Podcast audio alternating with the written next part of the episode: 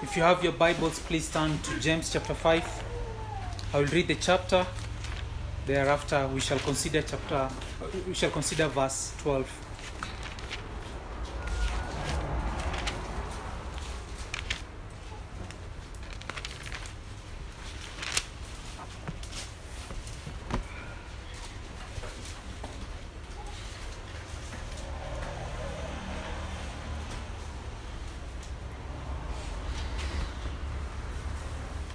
James chapter 5.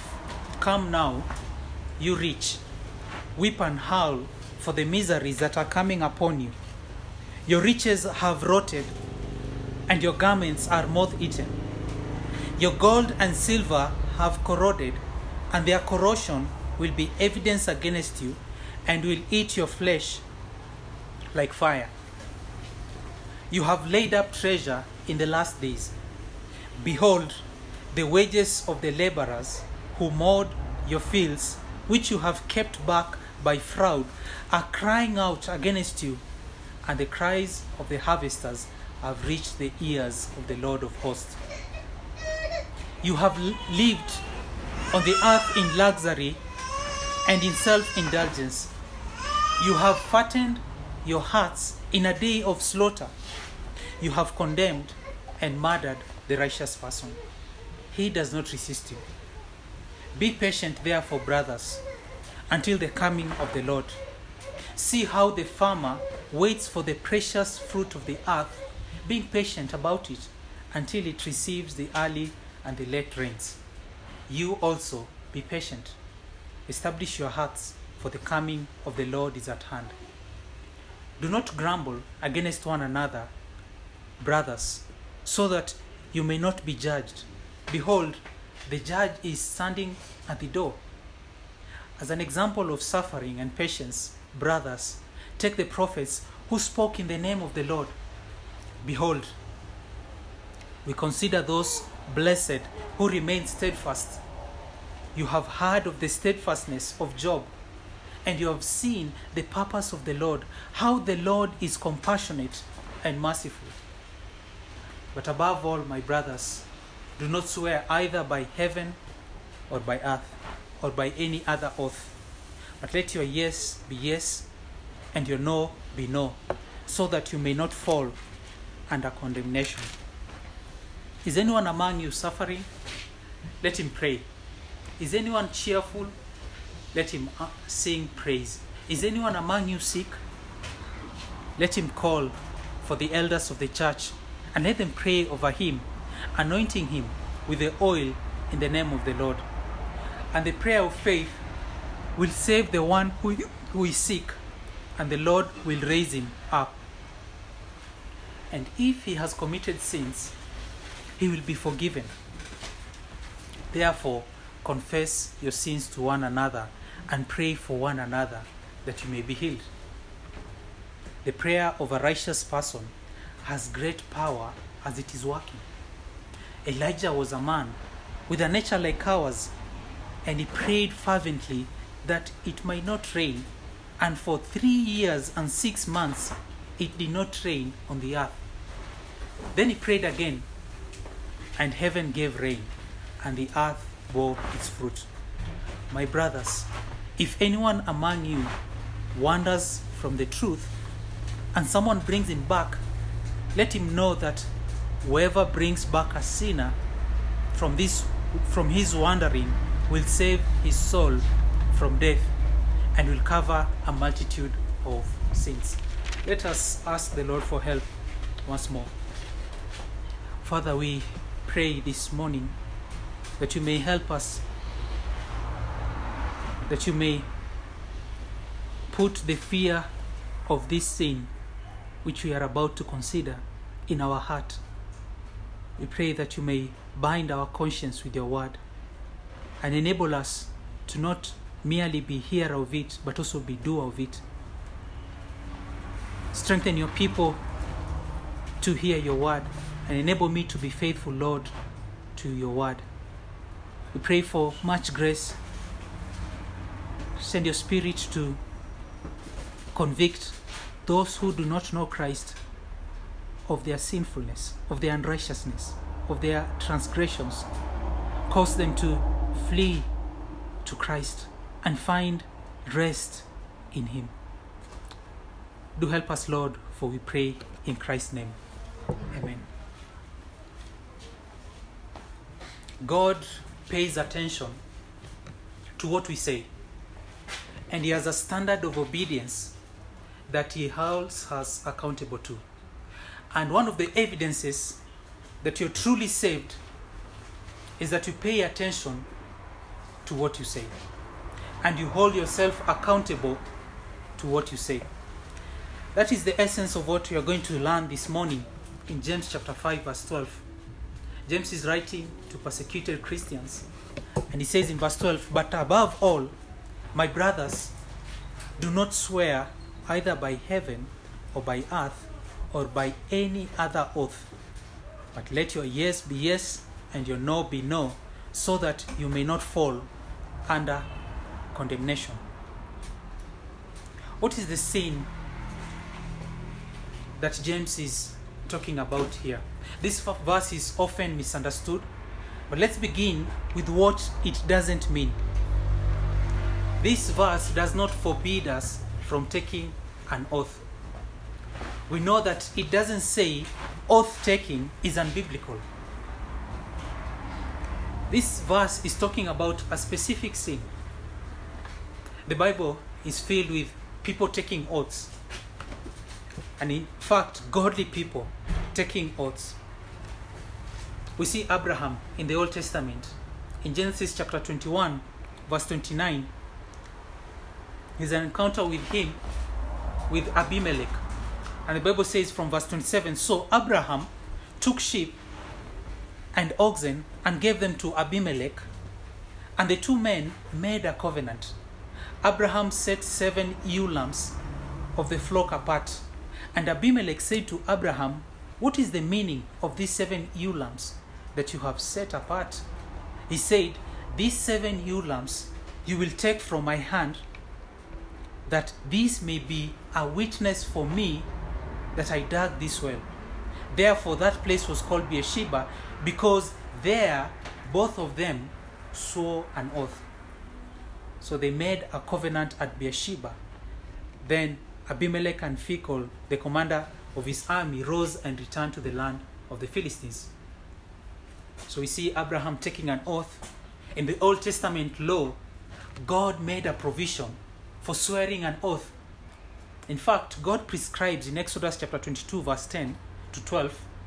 Exodus 22, verse 10 to 12. I read If a man gives to his neighbor a donkey or an ox or a sheep or any beast to keep safe, and it dies or is injured or is driven away without anyone seeing it, an oath by the Lord shall be between them both to see whether or not he has put his hand to his neighbor's property. The owner shall accept the oath and he shall not make restitution. So God laid down provision for someone to swear an oath. In addition to that, we see in the New Testament Paul the Apostle swearing an oath on more than one occasion.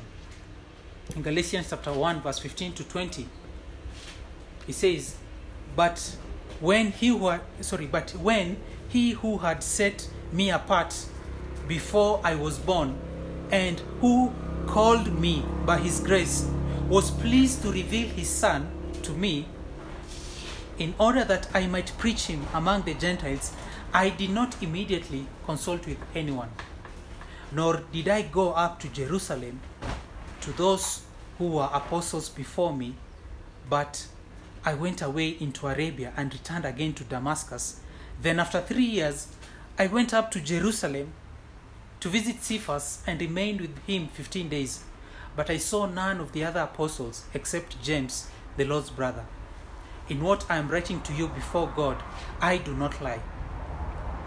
He says at the end there in verse 20 that I, sure, I assure you what God, sorry, I assure you before God that I'm not lying. What he's saying is, he's calling God to witness to what he's saying. He's taking an oath before God and saying that what I'm writing is true. So Abraham swore an oath. God made a provision for oath swearing in the Old Testament. Paul the Apostle swore an oath. God Himself swore an oath. In Jeremiah chapter 11, verse 4, He says, That I commanded your fathers when I brought them out of the land of Egypt from the iron furnace, saying, Listen to my voice and do all that I command you. So shall, so shall you be my people, and I will be your God. Verse 5 That I may confirm the oath that I swore to your fathers to give them a land flowing with milk and honey, as at this day. Then I answered, So be it, Lord. So God swore an oath to the forefathers of Israel, telling them that He will give them a land flowing with milk and honey. God again swears an oath.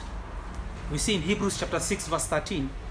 He says, For when God made a promise to Abraham, since he, has, since he had no one greater by whom to swear, he swore by himself, saying, Surely I will bless you and multiply you.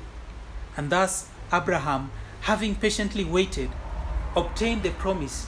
For people swear by something greater than themselves, and in all their disputes, an oath is final for confirmation.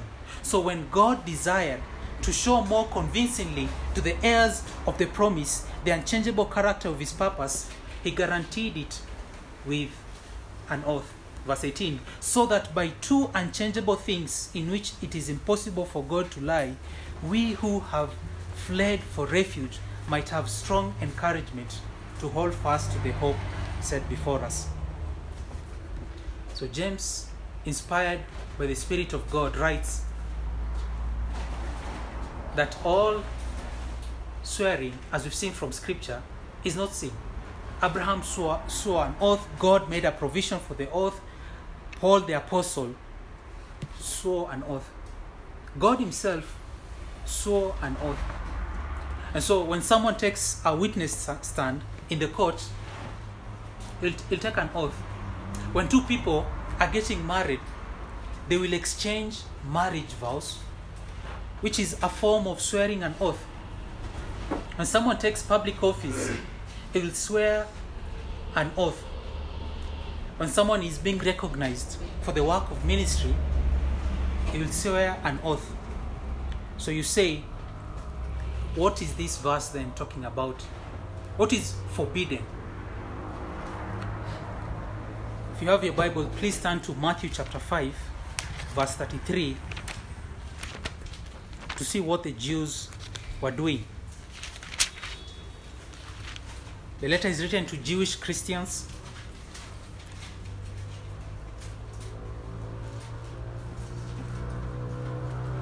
Matthew chapter 5, verse 33.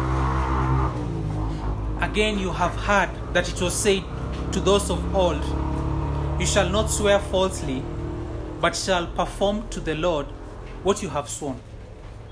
But I say to you, do not take an oath at all, either by heaven, for it is the throne of God, or by the earth, for it is the footstool, or by Jerusalem, for it is the city of the great king. And do not take an oath by your head, for you cannot make one hair white or black. Let what you say be simply yes or no. Anything more than this comes from evil. Our Lord is dealing with some problems. There are people, the Jews, they are swearing by heaven, they are swearing by earth, they are swearing by Jerusalem, they are swearing by their own head. And Jesus is telling them, You do not have control of any of these things. All these things they are swearing on are under the control of God. And so in Matthew chapter 23, verse 16, you can turn there. Matthew 23, verse 16.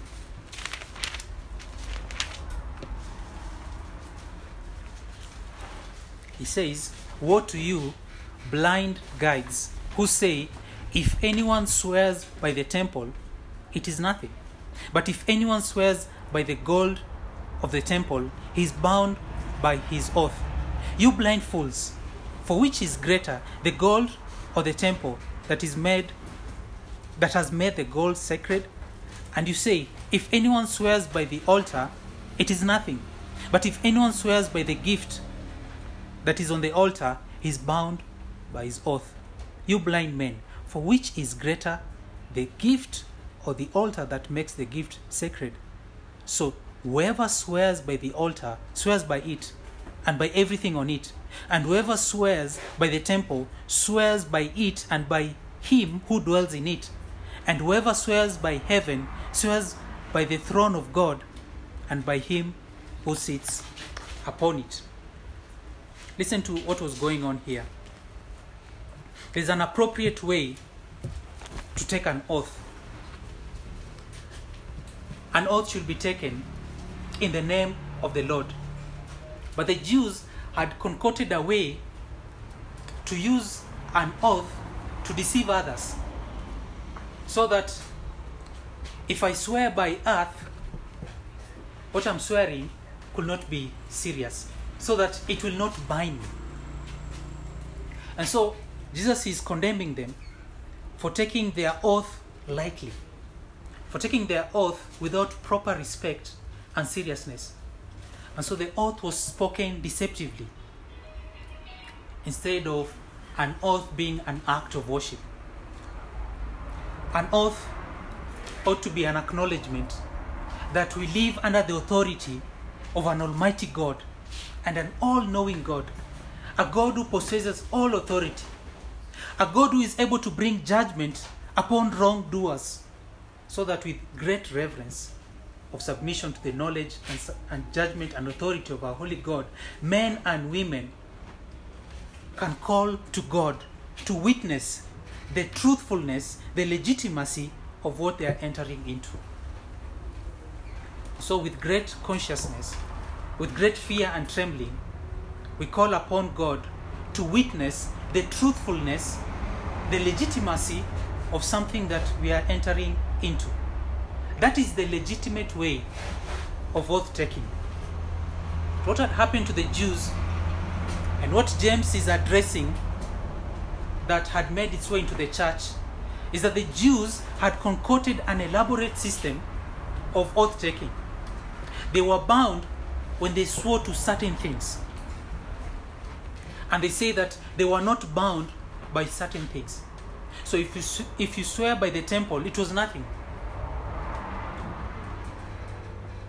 So they had a system in which truth depended on what you saw.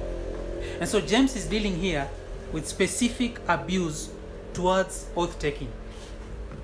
And these people were using oath taking as a means of deception. They were excusing their lie as a means of oath taking.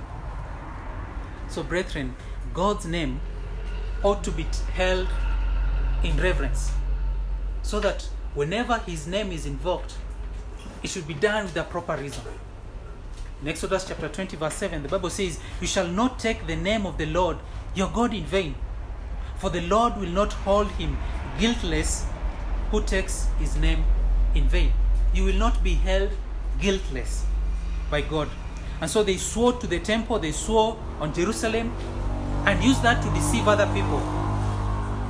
And so they were making honesty necessary only at certain times. So if I swear by this, I will have to be honest. If I swear by that, I do not have to be absolutely honest. It's as if they were saying you can be honest at certain times and you can be less than honest at other times. And so they were using this system as a purpose of deception and taking advantage of other people. I don't know whether you remember when you were a kid and you spoke to your friend, and often they will have their hands behind their back or in their pockets, and they'll have their fingers crossed so that they will lie to you, or even they will make a promise to you, and then they will say, I'm not bound to fulfill my promise. Why? Because my my fingers were crossed. And in verse 12, that is the same case that was happening. Verse 12 says, But above all, my brothers, do not swear either by heaven or by earth or by any other oath, but let your yes be yes and your no be no, so that you may not fall under condemnation. It begins with the phrase, But above all. Some will translate and say, James is changing gear, and the word but can be translated and said and. And so he's not making any contrast with anything, but he's making a point. And so there's an important emphasis here that he doesn't want us to miss. And he says, above all, he's calling us to integrity in speech. He's calling us to something that we should be really careful about. And that is the topic this morning integrity in speech. So you ask, what does it mean to have integrity in speech? I'll divide the, the verse into three parts. The first part, but above all, my brothers, do not swear either by heaven or by earth or by any other oath. That is the first part. And then, secondly, the second part, but let your yes be yes and your no be no. And then the last part, so that you may not fall under condemnation. Integrity in speech. The first point, believers should always tell the truth. That is the first part. Believers should always tell the truth. And then, secondly, believers should always keep their word. Believers should always keep their word. And then, thirdly, believers telling the truth, believers keeping their word will lead to the third point. Integrity in speech is a mark of true Christianity. Integrity in speech is a mark of true Christianity. So, the first point believers should always tell the truth. From the onset here, James is very clear that this sin is often underestimated. And that's why he elevates this concern by saying, but above all. And he's saying, don't take this thing lightly. James has spoken about a number of things in this chapter, but he comes to verse 12 and he says, above all, above all on the issue of oath taking. And he says, you have to get this thing right. Why does James highlight this concern? It's because he knows of human nature. This is an impassioned plea, and James is writing to these Jewish Christians, and he's saying, You are intentionally lying to other people by making long, elaborate oaths that keep the name of Jehovah. Sadly, for most people, they do not take their commitments very seriously. They take lightly their vows that they have made. It could be marriage vows, it could be your vows to your friend, to your employer. People take lightly their vows to the point that they put asunder what God has joined together. What God has expressly, said, no man should do it. What God has said in Malachi that He hates, people take a decision and they do something contrary to God's command. The Jews frequently spoke in oaths. Leviticus chapter 19, verse 12. It says, You shall not swear by my name falsely, and so profane the name of your God. I am the Lord. And so, if you take an oath, the Bible is saying it better be on the name of God, but not in the name of other false gods. In Numbers chapter 30, verse 2, Moses spoke to the heads of the tribes of the people of Israel, saying, This is what the Lord has commanded. If a man vows a vow to the Lord, or swears an oath to bind himself by a pledge, he shall not break his word. He shall do according to all that proceeds out of his mouth. if you take an oath and you call upon the name of the Lord, you better do what you're supposed to do.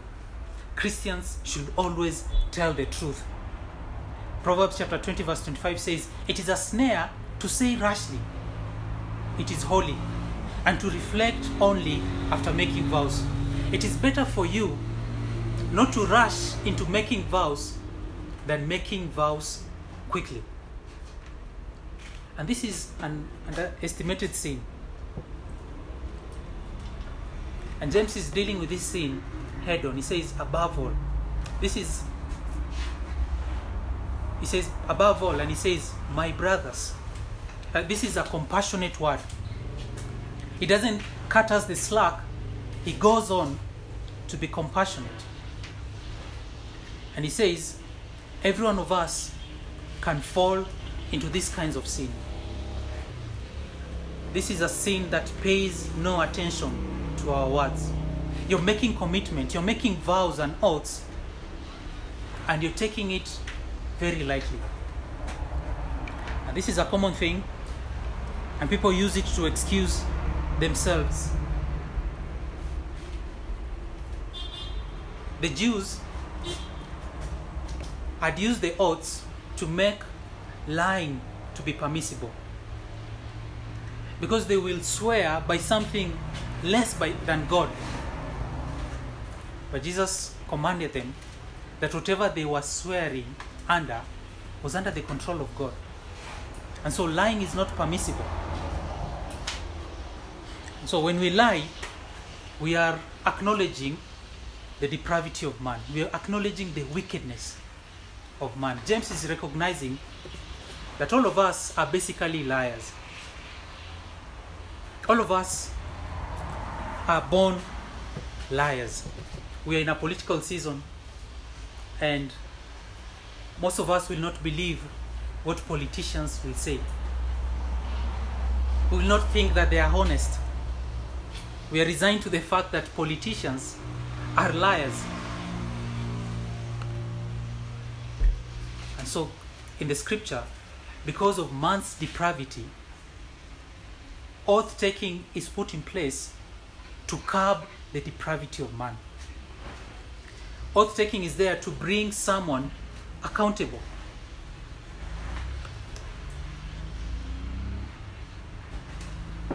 So do not swear.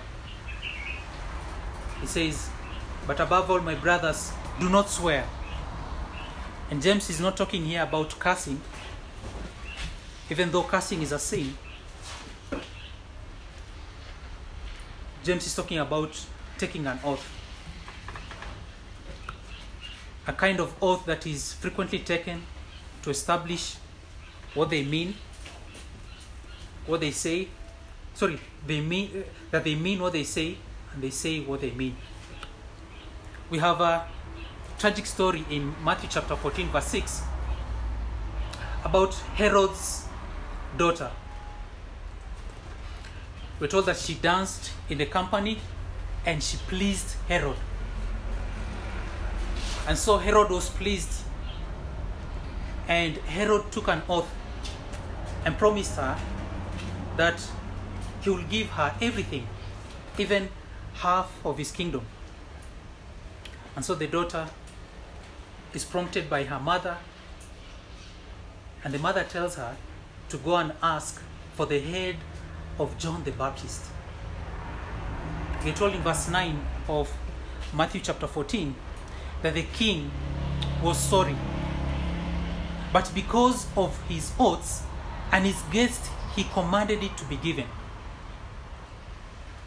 And so John the Baptist is beheaded in the prison, and his head is brought on the platter and is given to the girl. And so the disciples in verse 12 took the body and buried it. Although the king was very sorry of his oath, he could not go back on his word. He could not go back on his solemn promise. He did not want to lose his face in front of other people. So people take oaths as a proof that what they are saying is true. People are taking oaths to say that I invite God to punish me if I say, if I do not keep my word. In the Old Testament, we have the story of two spies. They went to the city of Jericho and they are hidden by Rahab. And Rahab says in Joshua chapter 2, verse 12, Now then, please swear to me by the Lord that as I have dealt kindly with you, you will also deal kindly with my father's house and give me a sure sign that you will save alive my father and mother and brothers and sisters and all who belong to them and deliver our lives from death. Rahab says, said to them, I want an oath. I, I want an oath in which you will save me and my family. So there's not wrong in taking an oath. The problem that we see is taking an oath and using it to deceive others.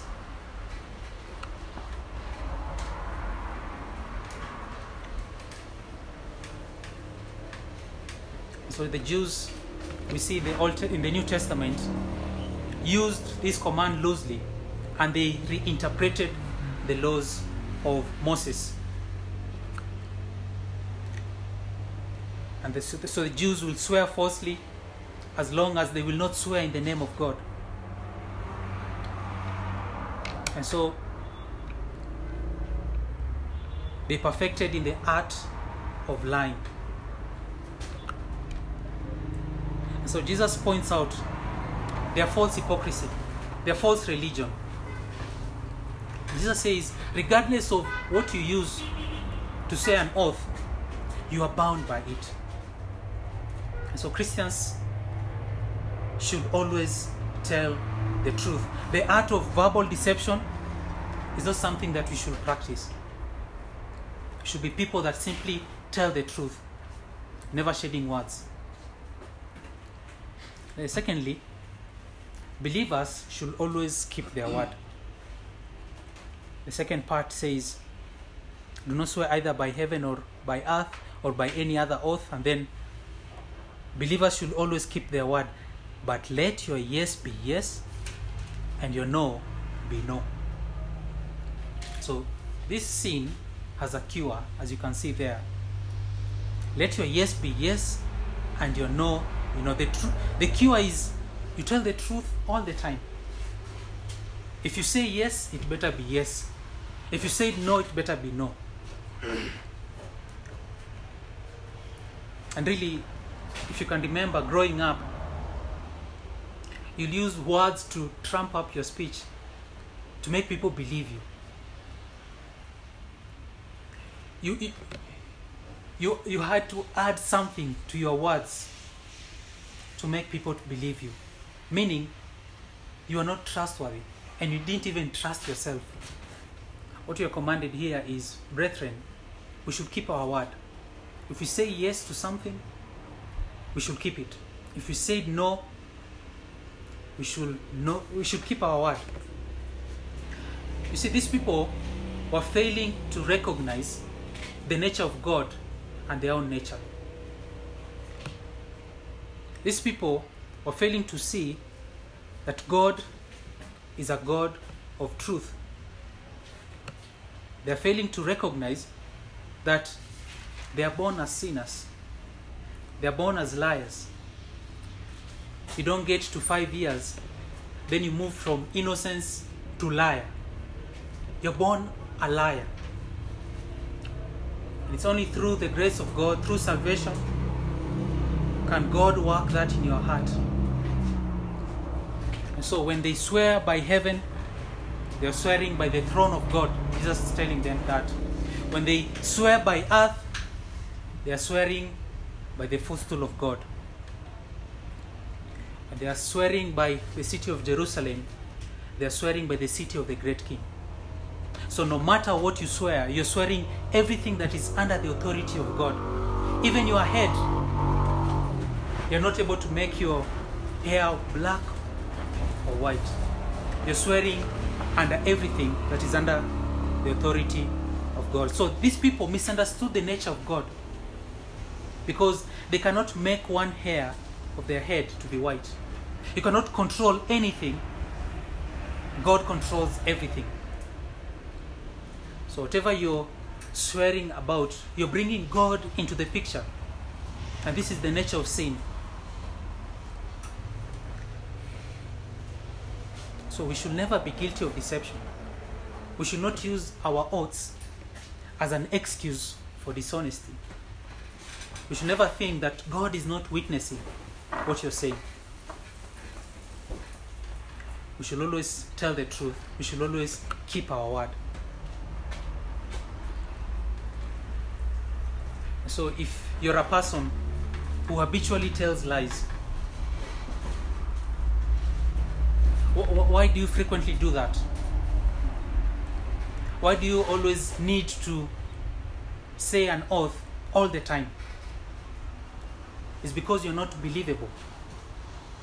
People will not easily accept what you say. And this should not be necessary for Christians to make an oath about everything. People should be able to assume that when you say yes, you mean yes. There'll be no need for you to take an oath. So let your yes be yes, as Jesus says, and your no be no. Anything more than this comes from evil. Every time I say yes, it is yes and the case is closed. Every time I say no, it is no and the case is closed. That's the kind of integrity that God wants His children to have. We should have integrity in our marriage vows. When two people stand before a group of witnesses and the pastor is there and they say that they promise to love their spouse in sickness and in health, in poverty and in riches, until death do them part. That is a vow. That is an oath they are taking. And whom are they taking that oath before? It is God.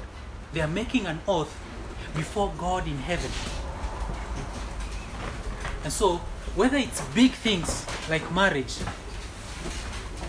or whether it could seem like a small thing, even to your child, that you vow to them that you're going to take them out, you're going to walk with them, you're going to play with them. Our yes should be yes, and our no should be no.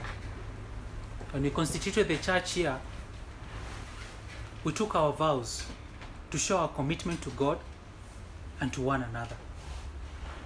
We vowed to submit to God's word as taught from Scripture. And this is what we read.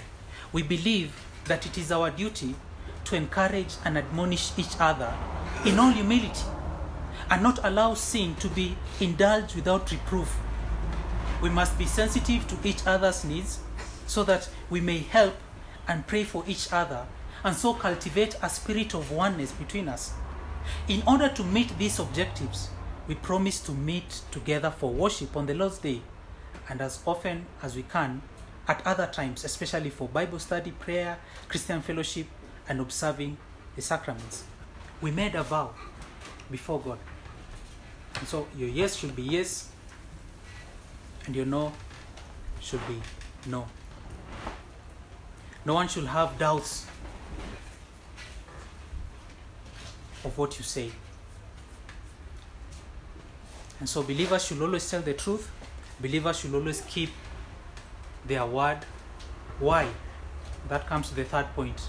Because integrity in speech is a mark of true Christianity. Why should we tell the truth? Why should we keep our word? Because by doing so, it is identifying us as true Christians. So look at the last phrase there in verse 12. So that you may not fall under condemnation.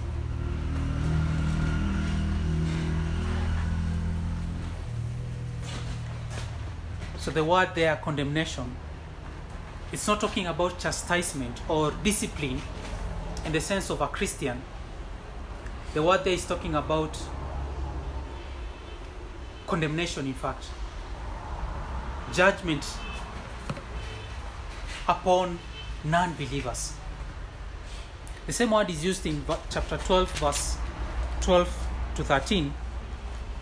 If you turn there, chapter 12, sorry, chapter 2, verse 12 to 13.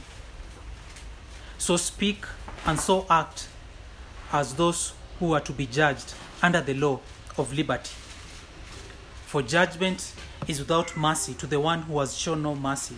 Mercy triumphs over judgment. The idea there is if you're not if you're a believer and you're not merciful to others, it's because you have received no mercy.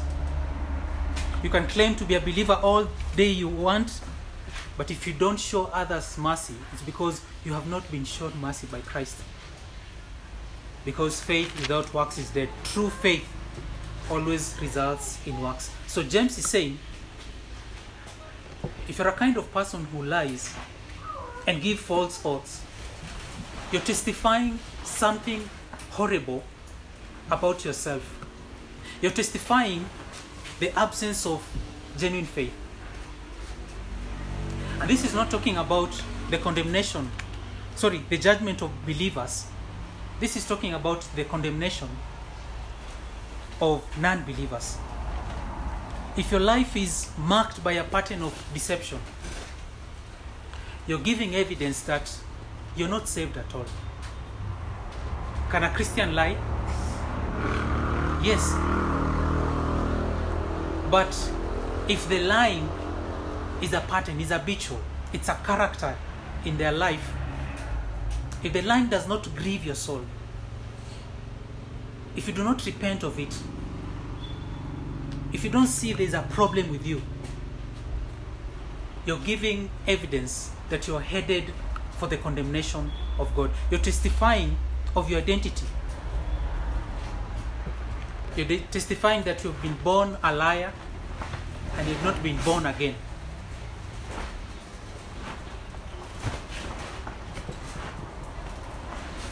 Psalm 58, verse 3 says, The wicked are estranged from the womb, they go astray from birth, speaking lies.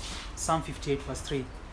That testifies of your family identity, that you are of your father, the devil, as Jesus says in John chapter 8. He is a liar from the beginning. So all of us are born liars. We're not truth tellers, but liars. We're born as children of Satan. We're not born as children of God. And so the Bible makes it very clear that all liars will go to hell. Revelation chapter 21, verse 7 to, to 8, it says, The one who conquers will have this heritage, and I will be his God, and he will be my son. But as for the cowardly, the faithless, the detestable, as for murderers, the sexually immoral, sorcerers, idolaters, and all liars, their portion will be in the lake that burns with fire and sulfur, which is the second death. They will experience their part in the lake of fire, burning with brimstone, which is the second death. So if you, if you, if in your life your character is marked by untruthfulness, the Bible makes it very clear that maybe there is no change in you. Maybe you're not a Christian. And lying here is a serious sin. The extent that John does not say does not simply say unbelievers will be in hell. He points out their sin. So the person who habitually lies testifies that he's, he doesn't know Christ. Tes- testifies that there's been no change. There's no change in family. You've not been born again into the family of God. Satan is still your father. Brethren, God is a God of truth. truth is part of God's heart. God couldn't tell a lie. It is impossible for him to lie. Titus says in chapter 1 verse sorry in chapter 1 verse 2 that God never lies. He cannot lie. He not only cannot lie, but he hates lies. Remember in Proverbs chapter 6, verse 16, there are six things that the Lord that the Lord hates, seven that are an abomination to him. The first thing is haughty eyes, that is pride. And then secondly, a lying tongue. So every time I tell a lie, I'm testifying that I'm a stranger to the grace of Jesus Christ. That I have not been born again. That is why lying is a horrible sin. Lying makes it, men in their depravity make lying a common sin. And so every oath is taken in the world today is an acknowledgement that man is born in Adam. Man is born a liar. And he needs to be checked. Can you imagine and consider all the lies that goes on in this world. Parents lying to their children. Children lying to their parents. Employees lying to their employers. Employers lying to their employees. The government lying to its citizens. The citizens lying to the government. Countries lying to each other. So lying cannot be excused. It cannot be excused. And so we are not pushing here a kind of morality or a kind of character training that you should not lie. What we are talking about here is a character, sorry, is a relationship with Jesus Christ. We should be able to explain that when we lie, we are denying the very character of God. We are testifying that we do not know God. In 1 Peter chapter 2 verse 9 Bible says but you are a chosen race a royal priesthood a holy nation a people for his own possession that you may proclaim the excellencies of him who called you out of darkness into his marvelous light once you were not a people but now you are a chosen you are God's people once you had not received mercy but now you have received mercy why has God saved you? God has saved you from that verse so that you may proclaim His excellency. God is not primarily saving people for themselves, God is saving people for His glory. God did not save you because you are worthy, because you are wonderful, because life revolves around you. God saved you to show you, to enable you to show people who God is like. He's a God of truth. So when people say yes, they should mean yes.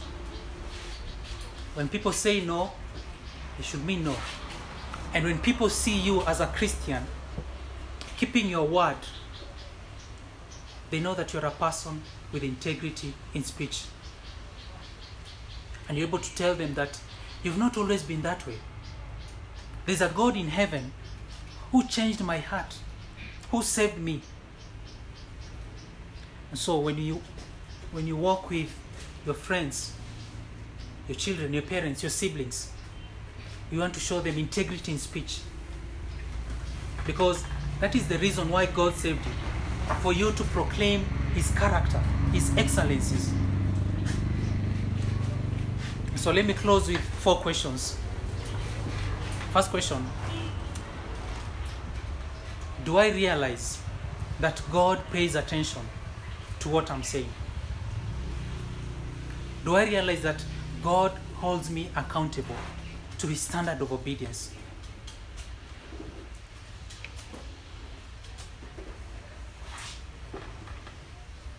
Then, secondly, Do I pay attention to what I say?